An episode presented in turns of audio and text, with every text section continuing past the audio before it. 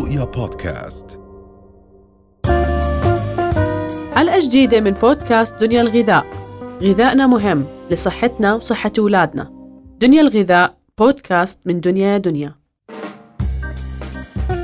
هل شرب اليانسون بيفتح الشهية وهل شرب البردقوش يؤثر على الغدة الدرقية؟ أوكي. هلا البردقوش يأشر على الغدة الدرقية؟ لا هي عشبة بالعكس بتخفف الأرق وال- والتوتر وبتساعد في تخفيف الصداع فممكن الواحد ياخدها. بس بشكل عام آه، في ملاحظة لازم ننتبه لإلها. أي إشي طبيعي مش شرط آمن.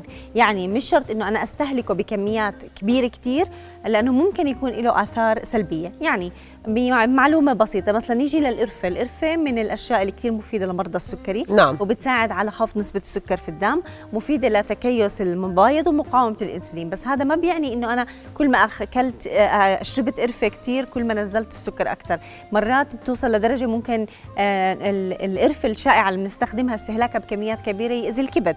فإحنا دائما مش كل إشي طبيعي. هذا بمعنى إنه هو آمن استهلاكه بكميات كبيرة. دائما الأعشاب يكون بمعدل من كاسة لكاستين بالنهار ثلاثة يعني ال- الإشي المعقول وما نلجأ لكميات كتير كبيرة.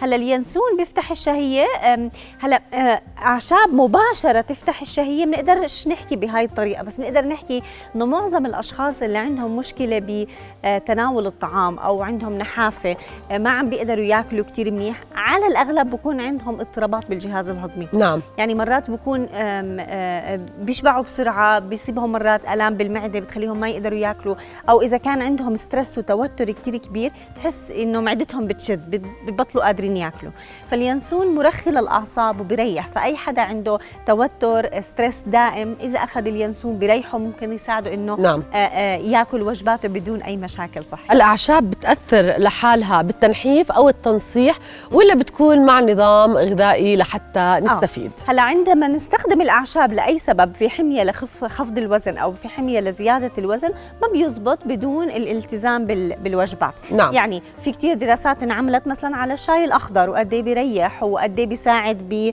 آه، اندرس بحميات مختلفة. التأثير للعشبة لحالها على تنزيل الوزن ما بكون بهذا حتى لو كان في عندنا آثار آه، آه، نتائج إيجابية بالدراسات بتكون مثلا فترة 3 أشهر 6 أشهر بيفرق مثلا بكون عندنا تأثير إيجابي بفرق مثلا كيلو أو نص كيلو. مش هالرقم الناس متخيلينه. حتى لو أثر على عمليات الأيض والميتابوليزم. كله هذا مع الحمية. يعني القرفة زي ما حكيت قبل بتساعد بخفض نسبة السكر ال- في الدم للناس اللي عندهم مقاومة انسولين وتكيس فبالتالي بيساعدهم بخفض الوزن مع حمية مناسبة. آه، قلنا اليانسون بيريح الأعصاب النعنع مثلا للأشخاص اللي عندهم فقدان للشهية بيريح الأعصاب بيريح المعدة فبيساعدك إنه تقدر تكمل وجباتك. فكل هدول أكيد مع نظام غذائي آه، صحي. تمام. هلأ دكتورة ربا يعني أحيانا بقولوا لك إنه الغدة تؤثر سلبا أو ايجابا أكيد طبعا, طبعاً. مثبت علميا. ولكن نسب تأثير الغدة على نقصان الوزن أو زيادته. يعني أكيد هناك عوامل أخرى ربما قلة الأكل زي ما حضرتك صح. تفضلتي ربما الأشخاص اللي بيقولوا لك لا أنا عندي غدة عشان هيك عم بدخن ولكن هن فعليا عم بياكلوا آه طبعا. هلا مرات في الراحه النفسيه يعني في ناس بتستغربي إنه بنبسط إنه آه عملت فحص عندي غدة يعني في سبب.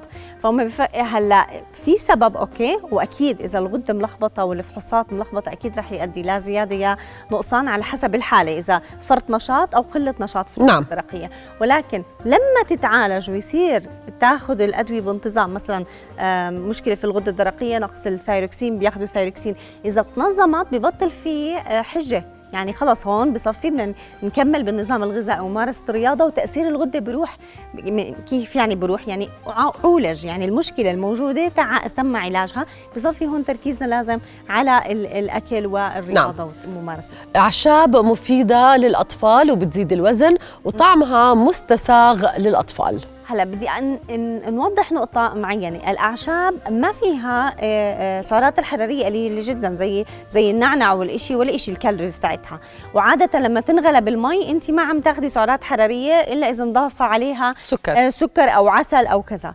الأعشاب زي ما حكيت بالقبل ممكن تساعد بفتح الشهية في حال الشخص عنده آه، دائما معدته شادة تعبان أو كذا فممكن نلجأ للشومر بريح النعنع بيساعد على فتح الشهية. بس ما نفهمها غلط إنه هذا بيزيد الوزن.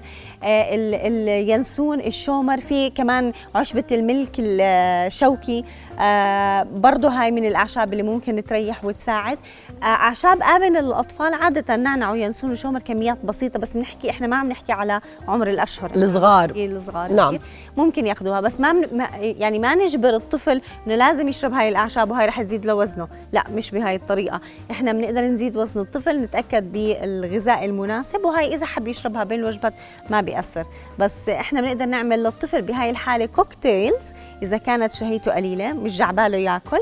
هذا الكوكتيل يكون عالي شوي بالسعرات المفيدة. يعني بخلط حليب كامل الدسم زي ما حكيت أفوكادو موز تمر آه، مكسرات شوفان بذور تشيا بذور كتان نخلطها الطفل بيستسيغ طعمها وبشربها بين الوجبات فبتعطي آه، وبعد ما يكون ماكل الوجبة الأساسية عشان ما يأثر إذا شرب الكوكتيل يمكن قبل الغداء يمكن ما يقدر يكمل وجبته نعم. بتغدى ومثلا وبين الوجبات بتحضر له الام cocktails هيك غنية بالفائدة الغذائية. نعم. إحنا في عندنا كثير أعشاب مفيدة موجودة بالأردن وبنستخدمها آه، بنظامنا الغذائي وزي ما حكينا اليانسون والشومر والنعنع وهدول هدول كلهم موجود ببيئتنا الأردنية بنستخدمها تمام.